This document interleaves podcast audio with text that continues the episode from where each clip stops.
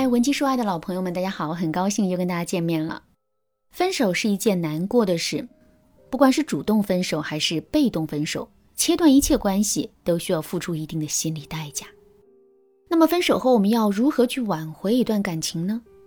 这世上情侣分手的理由啊，其实并不多，普遍都是因为性格不合、三观不合、家庭不合。两个人分手时啊，也许有无奈，也许有解脱，但一定有一方觉得不甘心。我遇到过很多与前任复合的问题，有人问过我要不要挽回，值不值得挽回？不管问题的答案是什么，首先啊，你都得要明白一个道理：挽回本来就是个吃苦的过程。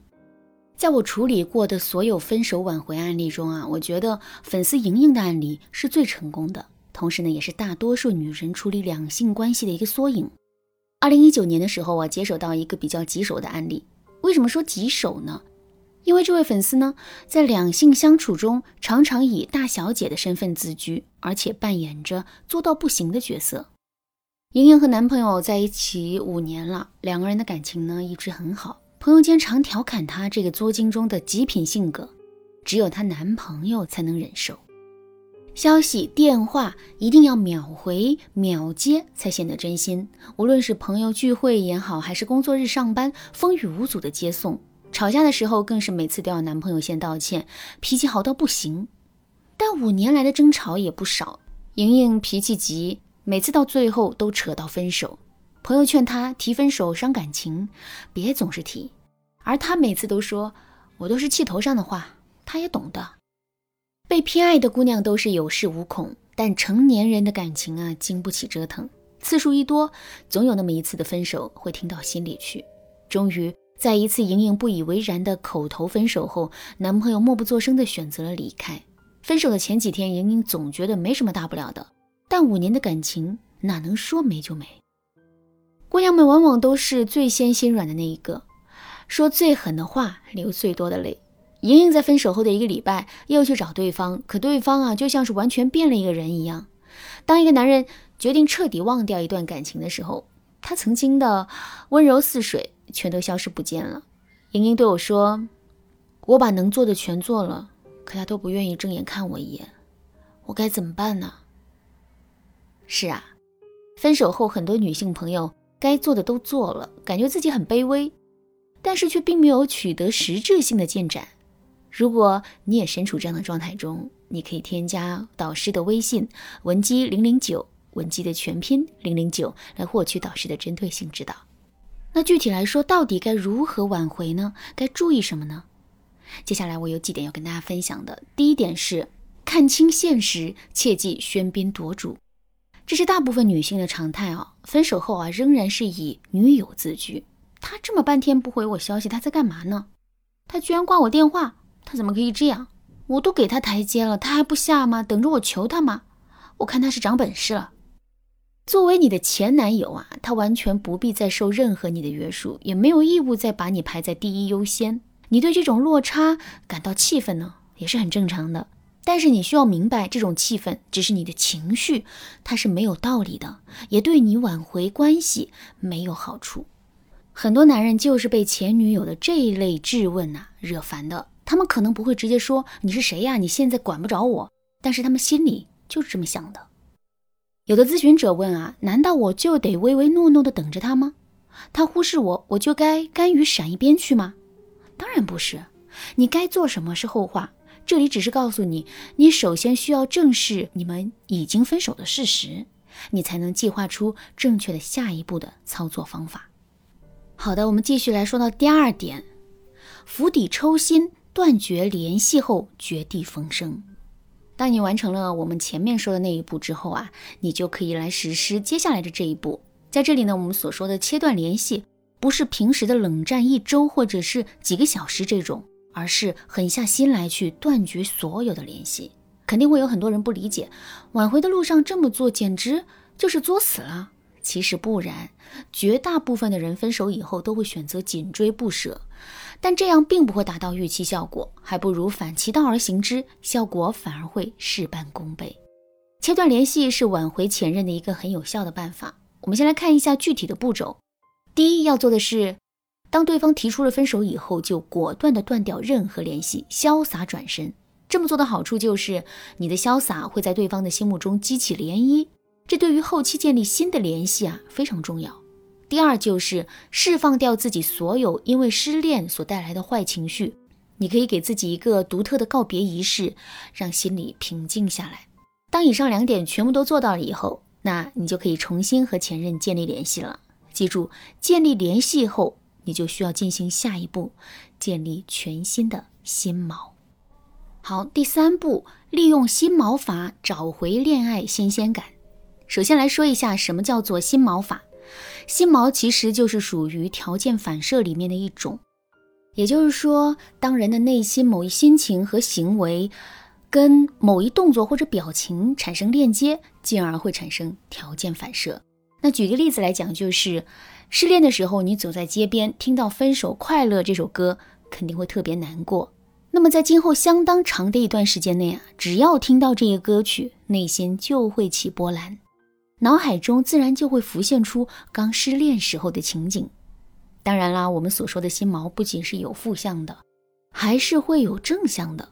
如果充分利用好正向的，还是能够轻而易举的将负向进行转化。